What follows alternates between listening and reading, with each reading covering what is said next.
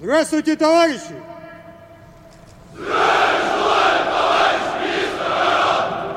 В Великой Отечественной войне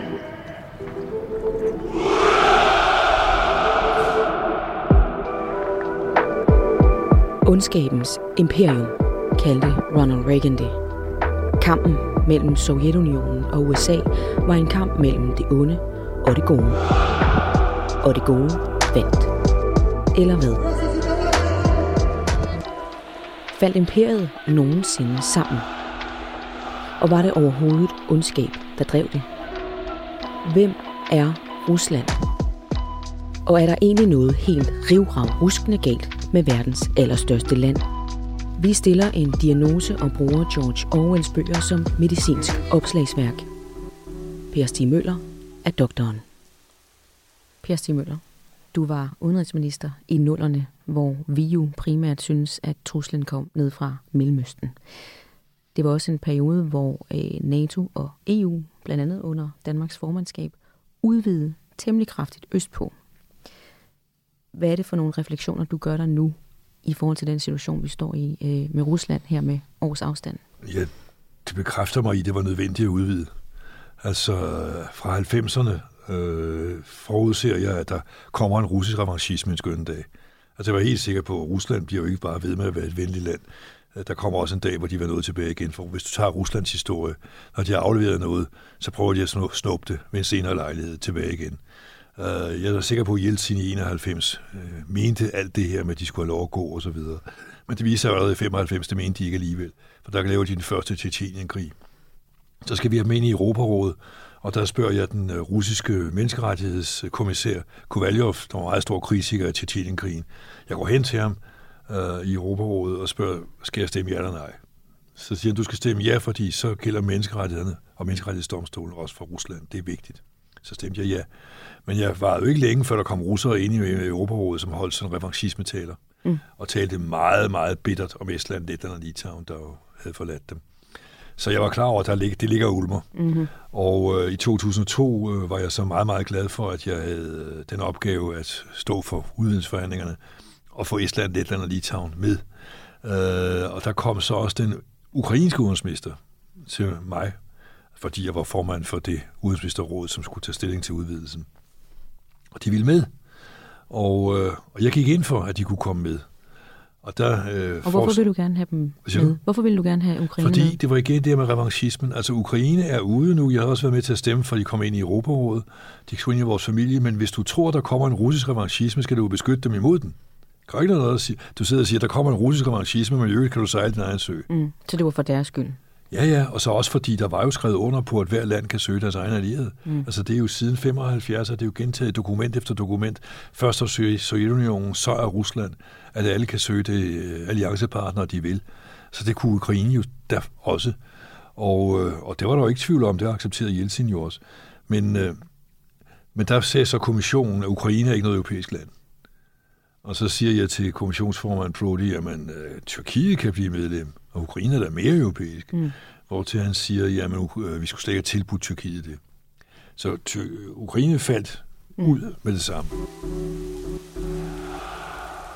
Så i 2008, hvor USA foreslog, at de kunne komme ind i NATO, april, Bukarest 2008, voldsomt, voldsomt nattemøde, øh, og næste dag.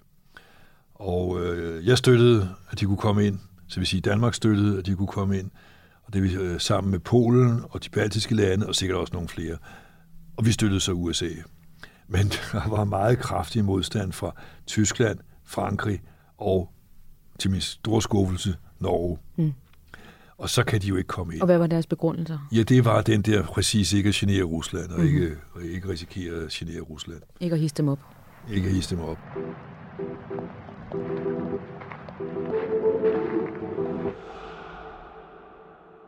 Birgit Møller, udover at være øh, tidligere udenrigsminister, så er du også øh, tidligere miljøminister og kultur- og kirkeminister.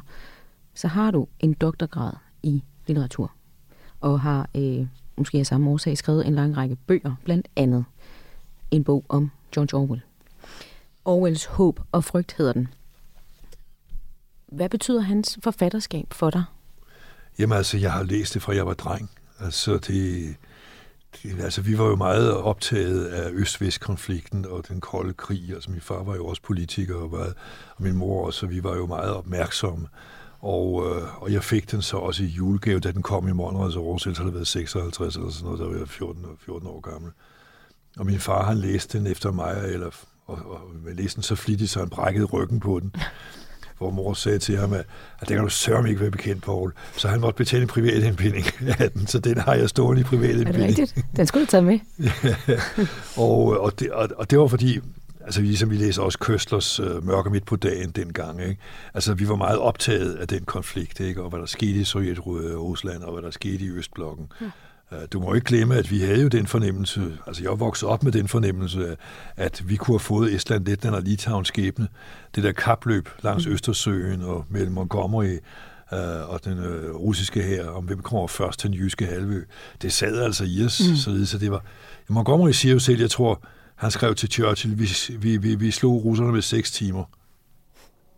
Så det vil sige, vi var seks timer fra at få Baltimore skæbne. Ja.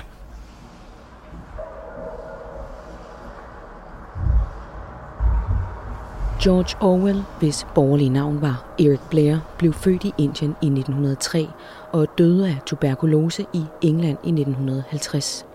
Han nåede at udgive en lang række bøger og essays, men mest berømt er hans sidste to romaner, Kammerat Napoleon og 1984. I Kammerat Napoleon gør dyrene på en gård oprør mod deres undertrykkende og udbyttende menneskeherrer. Både heste, grise, køer og kyllinger insisterer på at leve et liv i frihed og lighed. Revolutionen lykkedes, men bliver snart et op af den selvudnævnte herskergris, kammerat Napoleon. Pludselig er alle dyr ikke længere lige. Nogle dyr er nemlig mere lige end andre.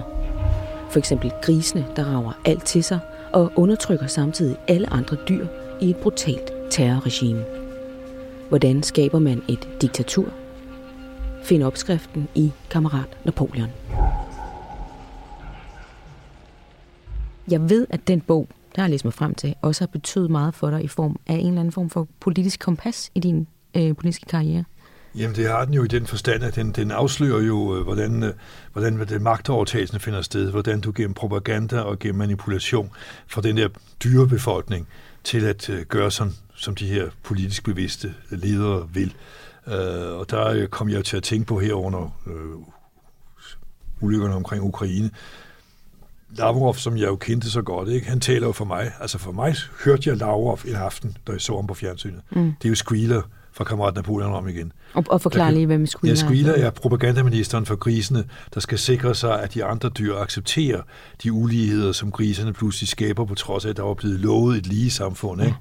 Ja. Og, øh, og, og, og så tager de alt. Altså, for eksempel, da de tager, tager mælken, så bliver det også forklaret, at grisen skal have mælk, for deres hjerner bliver bedre, ja. og vi virkelig forhindrer deres hjerner at blive bedre, så kommer Jones, altså gårdejeren, som de har smidt ud, så kommer han jo tilbage. Hele tiden det der, så bliver, kommer den tilbage. Og så derfor må vi acceptere svinene. De skulle også have æblerne, fordi ja. øh, ellers gik det jo galt med dem, og så kom Jones tilbage.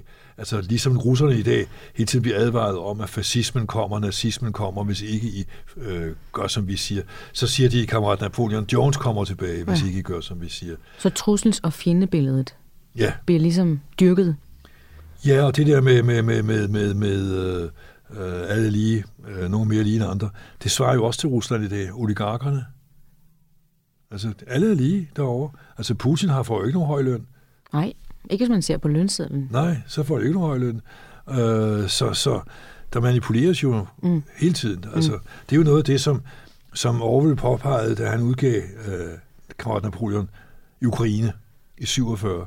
Der laver han et forord til den ukrainske udgave, hvor der er meget skægt ja. i den her situation. Mm. Ikke? Og der, der skriver han, at på baggrund af det, han oplevede i Barcelona, hvor han var med under den spanske borgerkrig, han skrev om det i Hyldes til Katalonien, øh, der, der opdagede han, hvordan altså stalinisterne kunne få folk på venstrefløjen til at tro på anarkisterne, som blev arresteret af kommunisterne under den spanske borgerkrig. Socialisterne og anarkisterne blev pludselig taget, overværet, at de blev taget. Øh, det var rent tilfælde, at han ikke også blev taget. Mm. Og der øh, hjemme, hjemme i England troede så venstrefløjen, alle dem, der er gået på, på øh, Cambridge eller Oxford, de troede på, at der havde været et fascistisk forræderi mellem anarkister og socialister. Og der ser han jo så, hvordan man kan få selv oplyste mennesker, demokratiske mennesker til at tro på hvad som helst, bare propagandaen er fed nok. Du skriver jo i din egen bog om øh, Orwell, således, nu læser jeg op. Verdenskammerat Napoleoner tager magten for at få den, men angiver selvfølgelig andre mere manende og opildende grunde, ellers vil de jo aldrig få følgeskab til at få magten. Når de har fået den, beriger de sig på folkets bekostning, opretter terrorsystemer og undertrykkelsesapparater og anvender de moderne massekommunikationsmidler til at holde folket i uvidenhed og skærpe deres aggressioner mod og had til dem, der kunne true magthaveren eller magtklikken. Deri ligger den moderne totalitarismes frygtindgydende muligheder for at vare ved. Man har jo kaldt statskommunismen i Sovjet totalitarisme. Øh, I dag er Rusland formelt set et repræsentativt demokrati. Er der alligevel noget, der tyder på, når jeg læser de her, den her beskrivelse op af totalitarisme, er der noget, der tyder på, at der er noget fra den værktøjskasse, man stadigvæk hiver op i Rusland i dag? Jamen, det er fuldstændig rigtigt. Det er en beskrivelse af Rusland i dag, kan man sige. Altså, i 1984 spiller han jo det ud med magten som du, du citerede der, øh, hvor han jo siger, jamen det er Engsok-partiet, mm. uh, Big Brothers parti der i 1984, altså det har jo ikke nogen ideologi. Altså det er et parti, der er skabt for at få magt og holde på magten omkring Big Brother og mm. den klike, som har så fået magten og har glæde af det for, for, for, for gevinsterne. Altså det, magten drejer sig kun om at få magten og bevare den. Og Engsoks opgave er den samme som Putins parti, at sikre lederen magten og holde ham ved magten. Mm-hmm. Den revolution, nu går jeg lige tilbage til kammerat Napoleon, som de får skabt øh, dyrene på gården, den afføder jo syv bud til at starte med. Øh, det ene, det hedder slet og ret, alle dyr er lige, punktum. Efterhånden får den her herskende gris, Napoleon, ligesom lavet om på det hele. Så det sidste, der er der kun et bud. Alle de andre seks bud er slettet. Nu er der kun et, og det hedder alle dyr lige, men nogle dyr mindre lige, mere lige end andre. Øh, og det, øh, det, det har fået mig til at tænke på kammerat Putin, skulle til at sige, men Putin, som i mange år jo nægtede at ville lave om på den russiske forfatning. Han pur nægtede hver eneste år, Nixon, den kan man aldrig til at røre ved. Og lige pludselig en dag, så kom dagen, hvor der blev lavet om i den russiske forfatning. Mm. Øh, der kom ligesom over the years har man fået manøvreret og krabbet sig frem til det rette tidspunkt og ligesom fuldende projekt hersker på. Er der forskel på den form for manipulation, man oplevede under Sovjet, og den, man oplever i dag i Rusland? Nej, det er der jo egentlig ikke, for hvis du tager den sovjetiske forfatning fra 1936, så er den mest demokratiske forfatning i verden. Den blev aldrig nogensinde efterlevet men den er så utrolig smuk, men den bliver aldrig blevet efterlevet.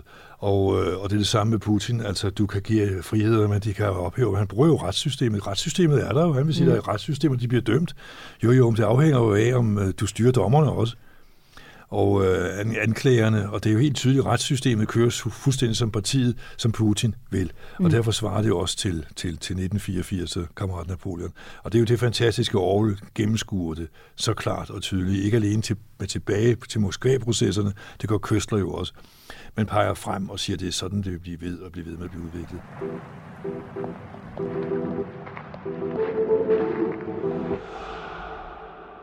Altså, jeg så et klip, der var Deadline, der bragte et klip fra russisk fjernsyn, hvor man ser to mennesker, ligesom altså, vi har folk i studiet og så videre, sidder og siger, at man skulle jo brænde Kiev ned, og det er jo, nazisterne sidder der, det sidder der folk og fortæller ud i fjernsynet, som om de er eksperter til den russiske befolkning, og den ene siger, at jeg er forbløffet over, at vi, vi ikke har øh, knust Kiev endnu. Mm. Altså, det er den stemning, de hisser op, og der sidder jo så den almindelige russer og ser de der to kloge mennesker, garanteret med universitetseksamen og alt muligt andet, eksperter i det ene og det andet, sidde og sige det der. Så tror de jo på det. Mm. Og det uhyggelige er, og det hører vi jo mange ukrainere, som har russisk familie, fordi de har været så tæt forbundne. Øh, de, kan ikke få, de kan ikke få dem til at tro på det. Og det siger jo noget om, hvordan det lykkedes Putin at hjernevaske det russiske folk.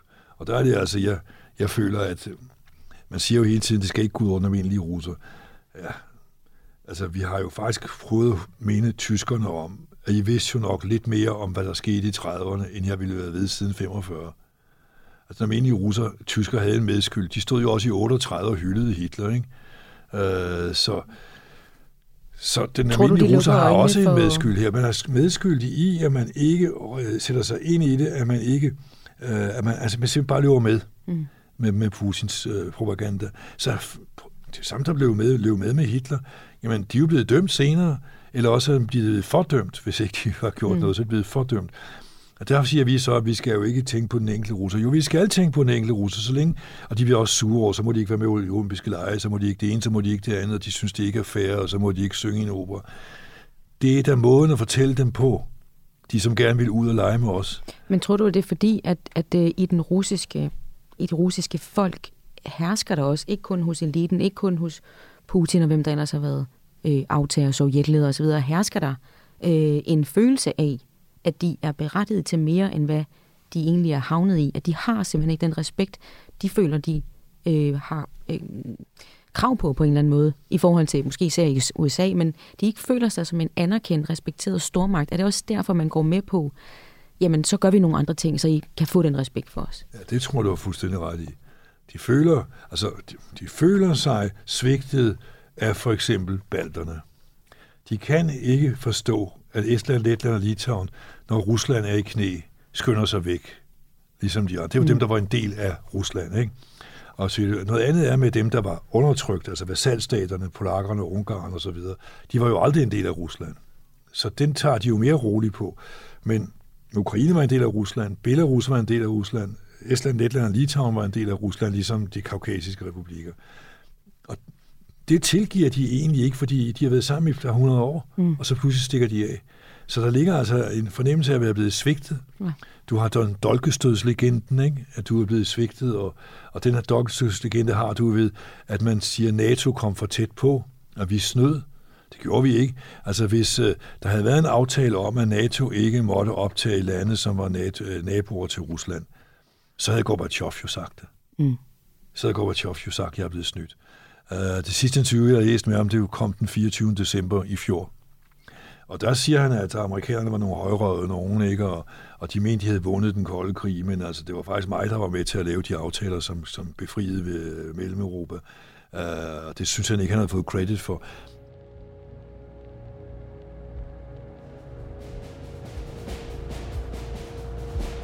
I dystopien 1984 har tre supermagter delt verden imellem sig. Partiet hersker i Oceanien, hvor Big Brother overvåger alt og alle via teleskærme, der både taler til dig og ser med i døgnets 24 timer. I Ministeriet for Sandhed arbejder hovedpersonen Winston Smith med utrætteligt at omskrive fortiden og manipulere med både nutid og fortid. Men en dag beslutter han sig for at gøre oprør mod propagandaen, fattigdommen, kontrollen, undertrykkelsen, indoktrinering og torturen der i øvrigt udføres i Ministeriet for Kærlighed. Hvordan oprøret ender, bør du selv læse dig til. Så opdager du nemlig også, hvor uhyggeligt ren romanen stadig rammer i dag. Hvis man nu kigger på Rusland i dag, så synes der at være ret mange levn fra sovjettiden, øh, der sådan set ikke rigtig er blevet taget et opgør med. Vi har været inde på nogle af dem her. Det skulle måske lige være øh, den kommunistiske ideologi, Øh, du var lidt inde på det lige før, hvor du faktisk også siger, der er heller ikke nogen ideologi i 1984. Er det egentlig, øh, kan man, kan man tage 84, udover den selvfølgelig er sin ekstreme form, men i forhold til, at partiet med stort P hersker for magtens skyld alene, er det putinismen? Ja, det er putinismen. Øh, den drejer sig om ham og magten, men altså han vil jo mere end det. Han vil jo genoprette Storrusland. Mm. Så det er ikke bare magten for magtens skyld. Jeg mener altså, at det er mere end det, fordi det, det er rigtigt, det sagde jeg også lige før. Ikke? Men jeg, der er mere end det. Jeg mener stadigvæk, at Putin er rationel i den forstand, at han føler, at Sovjetunionens sammenbrud var det værste katastrofe i det 20. århundrede. Det kan han ikke genoprette. Men han kan genoprette Storrusland, og derfor har han også kirken med sig. Kirken er ligesom mm. ravnen er støtter øh, kammerat Napoleon, så støtter Kirill, øh, patriarken, jo også Putin. Mm. Og det er fordi, det er det gamle Rusland, der skal genopbygges. Det er Belarus, Ukraine og, og Rusland. Det var også det samme, som Solzhenitsyn mente skulle hænge sammen. Men Solzhenitsyn ser aldrig, at de andre skulle bankes ind i folden. Det sagde Solzhenitsyn. Men jeg nævner altid, Solzhenitsyn var jo også stor russer. Ja. ja. Men han sagde jo aldrig, at man skal banke dem på plads. Trods alt ikke. Det gjorde han ikke. Nej. Det skulle være frivilligt. Ja. Men altså, han mente, at Ideologisk de skulle... var han af samme overbevisning. Han havde den overbevisning, at Storrusland, det skal man bevare. Mm-hmm. Men er de løvede, så de løvede. Ja. Putin banker dem jo tilbage igen. Det er ud fra det, jeg sagde tidligere, at når de har mistet noget, har de altid taget tilbage igen ved førstgivende lejligheder. Det er Med det, der sker rå nu. magt. Ja, med rå magt. Mm-hmm. Men det er, altså, jeg, jeg tror nok, hans ideologi er den gamle russiske. Og det er også derfor, at den kirken, Ja. øh, ortodoxe russiske kirke, omfavner ham. Det er den gamle russiske. Hvis der er en ideologi i ham, så er det den gamle russiske fortælling. Det måske også giver mere, øh, hvad kan man sige, øh, idémæssig mening og vil stræbe efter et mytisk stor Rusland, tsarrige, frem for Sovjetunionen, der jo tabte og Ja. brød sammen. Det er rigtigt. Øhm, den tidligere, apropos Sovjet, den tidligere sovjetleder Nikita Khrushchevs barnebarn, som jeg ved, du også har refereret i en anden artikel, Nikita Khrushcheva, der er jo er professor i internationalt forhold, hun skriver sådan her i Berlingske 7. april. Putin har forandret Rusland fra et fungerende autokrati til et stalinistisk diktatur, præget af voldelig undertrykkelse, uudgrundelig vilkårlighed og massiv hjerneflugt. Er du enig i den ret brutale Ja, karakteristik? det er fuldstændig rigtigt. Hun bor jo også i USA. Mm. Er det New York, hun underviser Ja, Jeg kan ikke huske det, New York. Uh, Stalins datter Svetlana, hun indser altså også med at slå sig ned i USA. Det er jo meget, meget skægt, ikke? Ja. Ja. Meget tankevækkende, de ender med at leve derovre. Altså, jeg er helt enig med, med, med, med Khrushchevs øh, barnbarn. Uh, det er, og det er derfor, at Orwell kommer til at passe så godt, fordi det er jo det gamle russiske, øh, der kommer op igen, eller stalinismen, der kommer op igen, og derfor passer 1984 igen til forholdene derovre. Der har været nogle år, hvor det ikke passede under Gorbachev og så videre, mm. var der jo lempelser. Ja. Øh, men, men med kraftigere og kraftigere undertrykkelser har fundet sted under Putin. Så nu passer det igen, og det er fordi ideologien er den samme øh, hos ham, som det var hos kommunisterne. Og, altså det magtideologien er den samme. Øh, Så, der, så derfor passer den igen, og der er den samme undertrykkelse, der er den samme propaganda, og nu har du flere propagandamidler, end du havde dengang. Altså han havde teleskærmen, den er brugbar, den bruges stadigvæk, men nu er der flere overvågningsmekanismer, mm. men, men det er der alt sammen. Og der er også den behandling af de anderledes tænkende, ikke? dissidenterne, øh, afvigerne, der er tankepolitiet. Ja, du må jo ikke sige krig. Altså, så har du jo tankepoliti. Så har du jo indført tankepolitiet, når du ikke må sige krig. Du må heller ikke betvivle, øh, hvad Rusland foretog sig under 2. verdenskrig. Det, skal, det er en bestemt fortælling, der er der. Ja. Der var et medie, der kom til at stille spørgsmålstegn ved, hvorvidt man skulle have lavet Kaliningrad øh, gå, og så øh, øh, redde millioner af menneskers liv. Øh, det spørgsmål alene, den debat, de tog der, øh, det fik, øh, det blev den lukket af. De blev lukket af. Ja. Ja.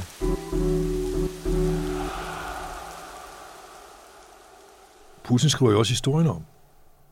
Og det er jo også noget, Orwell påpegede. De laver jo også historien om. Altså det er det, du har med øh, upersoner, at der var jo også Sandhedsministeriet, sat, sidder jo mm. i 1984, og redigerer de gamle aviser. Således at hvis du vil finde ud af, at de her de personer, hvad de sagde engang, hvis de er faldet i unåde og blevet upersoner, og lagt sig ud med storebror eller Putin, jamen så er de aviser blevet lavet om. Mm. Så du kan ikke finde dem mere. De findes ikke mere. Og sådan er det også med, han fjerner jo de mennesker, enten slår han dem ihjel, eller han øh, fængsler dem, som nu er Navalny, ikke? Men, men en anden- andre er jo blevet skudt, ikke? Og han skulle jo også have været dræbt Navalny, ikke? Med, med gift i underbukserne. Øh, de gjorde det også i Southampton, prøvede de også i England, ikke? Og, altså, de gør det jo alle vejen. Mm. Og det vil sige, derved skræmmer de jo også nogen fra overhovedet rejse sig imod dem. Hvis du ser nu, så har Putin for så vidt lavet et mere totalitært samfund. Der er overvågning af alle vejen. Der var ingen, der tør noget. Mm. Altså, der var der større protester mod kommunistpartiet de sidste 20 år, end der er mod, mod Putin. For det første er det altså lykkedes at få dem folk til at tro på det, Putin siger. Mere end man troede på kommunistpartiet i de sidste 20 år. Uh, men der var dissidenter, der var forfattere, der var stemmer. Hvor er de nu? Mm. Jamen, der er jo ingen stemmer. De er væk. For første gang var det muligt ikke blot at gennemtvinge fuldstændig lydighed over for statens vilje, men også fuldkommen ensrettede meninger. Ja, det er da smart. Og det er jo, det er Rusland i dag. De andre, der findes jo ikke andre meninger. De er jo forbudt. De er jo spærret inde.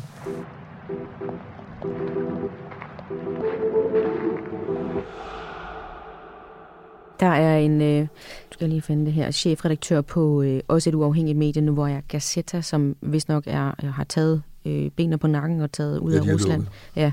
Jeg tror, de sender ud øh, fra udlandet nu, eller de, de kalder sig et eller andet med Europa eller sådan noget. Øhm, men han, han udtaler, at øh, den her krig i Ukraine er en krig, der er skabt af tv. Han siger, øh, man pumper had ind i det russiske samfund og bruger tv-kanalerne til at men, umenneskeliggøre ukrainerne. Øh, og der skal man selvfølgelig lige holde sig for øje, at tre fjerdedele af russerne ser statskontrolleret tv.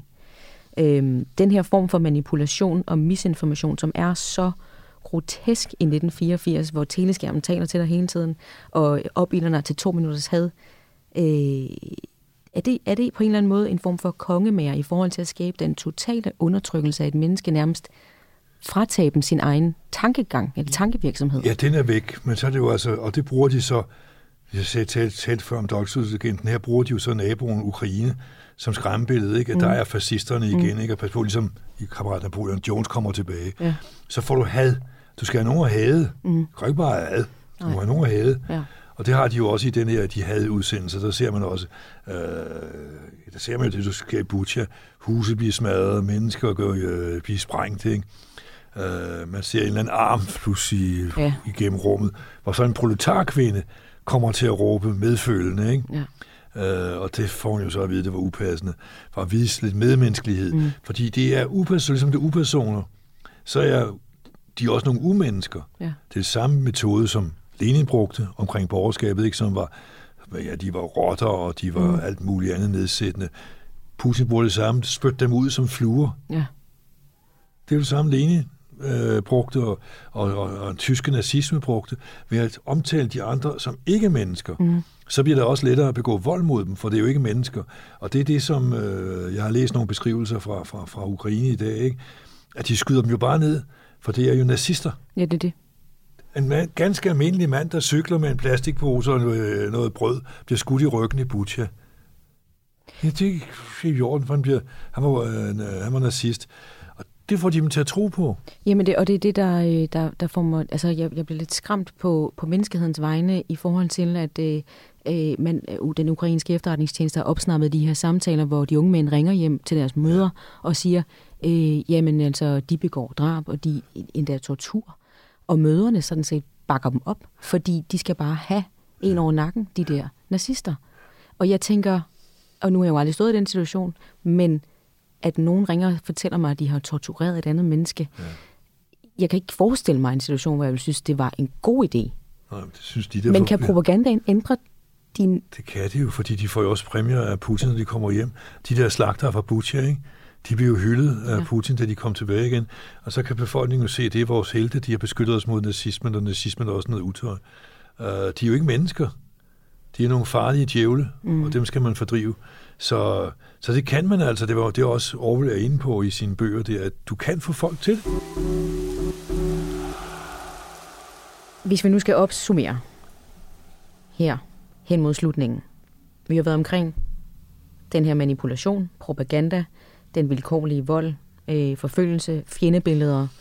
Øh, hvis Orwells bøger her er vores medicin opslagsværk, og du er vores doktor, hvad lyder diagnosen på Rusland så på i dag?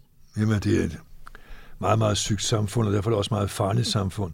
Øh, hvis ikke de vil helbredes, så vil de jo, vil de jo fastholde sygdommen, det vil sige forvrængningen af verdensbilledet, som de er jo i gang med, og så kan de blive hammerne farlige.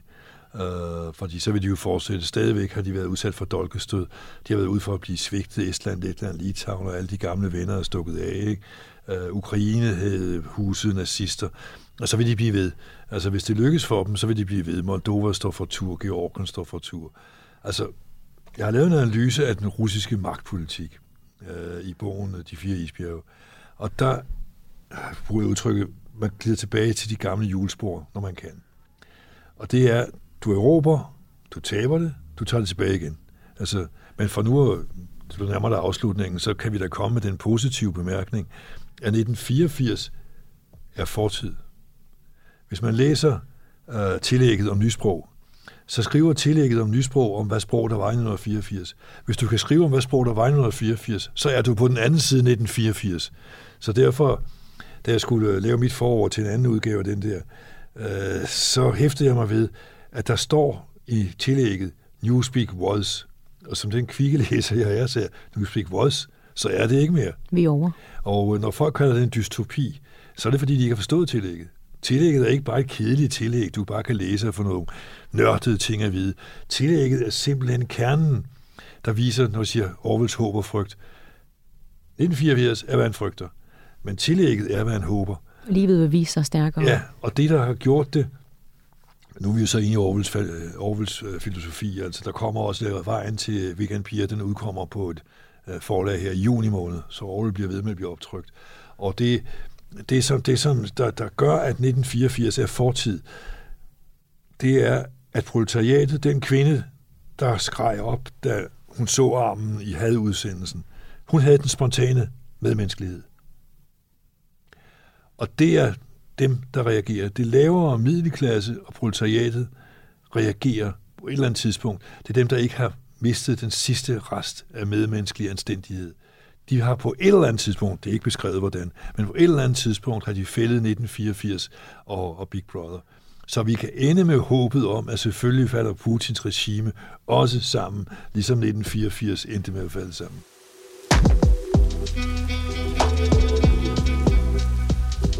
Patienten er i den grad syg, hvis du spørger Per Stig Møller. Manipulationen, undertrykkelsen, kontrollen, korruptionen og ufriheden, nostalgien og paranoien har sat sig i knoglerne. Men der er stadig håb, mener Per Stig. Patienten vil blive reddet af den del af folket, som ikke har mistet den menneskelige anstændighed.